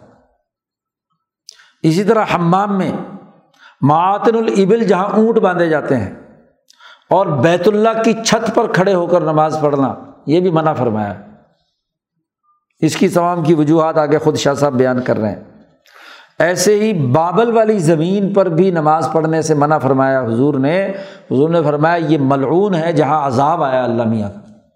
تو جن جگہوں پر اللہ کا عذاب آیا ہو، وہاں نماز پڑھنے سے روک دیا۔ خود حضور صلی اللہ علیہ وسلم ایک سفر سے واپسی پہ فجر کی نماز قضا ہو گئی تھی۔ دھوپ نکلا تو سب کی آنکھ کھلی۔ تو حضور نے فرمایا کہ اس جگہ سے نکلو۔ یہ کوئی ملون جگہ ہے؟ یہاں کوئی عذاب لگتا ہے اللہ کا آیا ہے جس نے ہمیں غفلت میں مبتلا کر دیا۔ تھوڑے فاصلے پر جا کر اس وادی سے نکل کر حضور نے اذان، اقامت اور پھر فجر کی نماز ادا کی قضا شاہ صاحب اس تمام کی تشریح بیان کرتے ہوئے فرماتے ہیں کہ جو مزبلہ پیشاب وشاب کرنے کی جگہ اور جہاں یہ روڑی شوڑی پڑی ہوئی ہے، اس سے کیوں منع کیا؟ اس لیے کہ یہ گندگی کی جگہ ہیں اور نماز کے لیے تو پاکیزہ اور صاف ستھری جگہ چاہیے۔ مقبرے سے اس لیے منع کیا کہ بڑے بڑے پیروں کی قبریں اور اخبار کی قبریں، ان کو مسجدیں بنا لیا تھا یہودیوں نے۔ تخذ قبول الاحبار بر رحبان پیروں کی اور عالموں کی قبروں کو مسجد بنا لیا۔ لوگ سجدہ کرتے تھے بتوں کی طرح، تو یہ شرک جلی ہے۔ اس لیے کسی مقبرے میں جا کر مقبرے کے قریب، مقبرے کو سامنے رکھ کر نماز پڑھنا ممنوع ہے۔ مقبرہ سائڈ پر ہو اور ویسے مسجد باقاعدہ بنی ہوئی ہو تو ٹھیک ہے مسجد میں نماز۔ جیسے خود مسجد نبوی میں روضہ رسول صلی اللہ علیہ وسلم ایک سائڈ پہ ہے۔ تو وہاں مسجد میں نماز پڑھی جاتی ہے۔ یا یہ کہ یتقرب اللہ بصلاط فی تلک المقابر۔ یا بعض لوگ اس مقبرے کے قریب مسجد میں نماز پڑھنے کو تقرب بارگاہ الہی سمجھتے ہیں۔ اس لیے منع کر دیا۔ یہ شرک خفی ہے۔ اور یہی مطلب ہے اس حدیث کا جس میں حضور نے فرمایا تھا کہ اللہ تعالیٰ یہود و نصارہ پر لانت کرے کہ انہوں نے اپنے امبیا کی قبروں کو سجدہ گاہ بنا لیا۔ اپنے وصال سے چند دن پہلے حضور نے حجرۂ عائشہ میں سب لوگوں کو یہ بات کہی تھی۔ کئی دفعہ فرمائی کہ اللہ تعالیٰ لانت کرے لان اللہ الہود و نصارہ اتخذ قبور امبیا اہم مساجدہ۔ حضرت عائشہ کی روایت۔ اور یہ اس لیے تنبی کی تھی کہ خبردار میری خبر کو سجدہ گاہ مت بنانا۔ اور اس کی نظیر، مثال وہ ہے جو حضور نے منع فرمایا سورج کے طلوع تو سورج کے غروب اور زوال کے موقع پر، کہ چونکہ اس وقت کافر لوگ سجدہ کرتے تھے، تو حالانکہ طلوع، غروب اور زوال اللہ کی طرف سے ہیں، تو اس وقت اس لیے منع کیا کہ لوگ سجدہ کرتے ہیں۔ اسی لیے قبروں پر بھی سجدہ یا قبروں کے مقبرے میں جا کر نماز پڑھنا، یہ بھی کیا ہے؟ اس کے ساتھ مشابت بنتی ہے، اس لیے منع کر دیا۔ ہمام میں اس لیے نماز پڑھنے سے منع کیا کہ وہاں بے پردگی ہوتی ہے، پھر لوگوں کا مجمع ہوتا ہے۔ تو اس میں مناجات اور حضور قلبی نماز کے اندر حاصل نہیں ہو سکتی۔ اونٹوں کے باندھنے کی جگہ وہاں بھی نماز پڑھنے سے منع کیا کہ اونٹ بڑے ہاں جی جسامت کے اعتبار سے بڑا اس کا سائز ہوتا ہے، اس کی گرفت بھی مضبوط ہوتی ہے، اس کی جرت بھی کثرت سے ہوتی ہے۔ تو بسا اوقات انسان نماز پڑھ رہا ہو تو اونٹ اگر بفر جائے تو وہ انسان کو نقصان پہنچائے گا۔ اور پھر ایسے جانور کی موجودگی میں حضور قلب جو ہے وہ پیدا نہیں ہوگا۔ ہاں مرابض الغنم میں حضور نے نماز پڑھی ہے۔ بکریوں کا جو باڑا ہے، اس میں نماز پڑھی ہے۔ امام بخاری نے مستقل اس کا باپ باندھا ہے۔ مدینہ آئے تھے، حضور تو حضور نے وہاں ہاں جی مرابض الغنم میں صفائی کر کے مطلب وہاں ان کی مینگنیاں شگنیاں ایک طرف کر کے حضور نے نماز پڑھی۔ بڑی شاہراہ پر نماز پڑھنے سے منع فرمایا، اس لیے کہ جو دل مشغول رہے گا، آنے جانے والوں کو دیکھ رہا کون آ رہا ہے، کون جا رہا ہے۔ اور آج کل تو ویسے بھی ٹریفک اور اس کے نتیجے میں راستہ تنگ ہوگا، گزرنے والوں کو مصیبت پڑی رہے گی۔ تزیق الطریق علیہم۔ اور ویسے بھی جو بڑی شاہراہ ہے، اس میں جانور، درندے، ورندے ہاں جی وہ بھی گزرتے ہیں۔ تو اس لیے ہاں جی سراہتاً ایسی چیزوں سے رکنے کا حکم دیا گیا ہے۔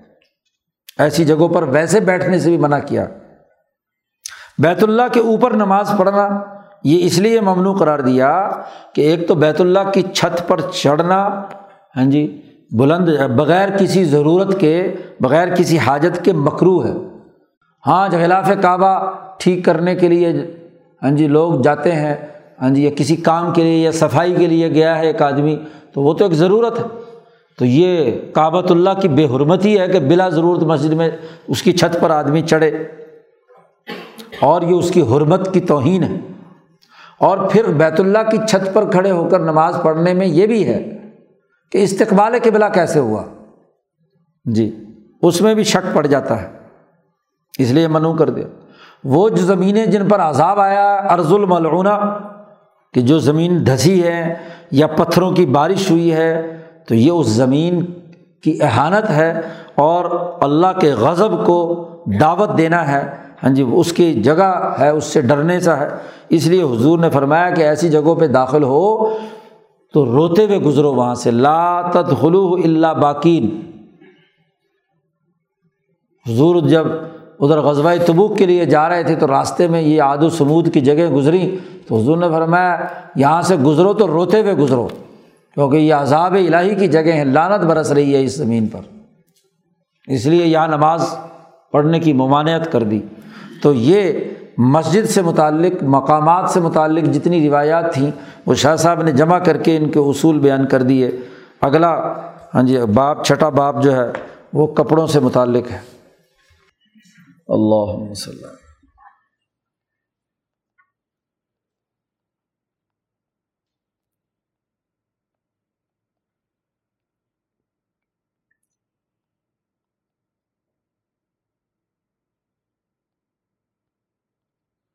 اجمعین۔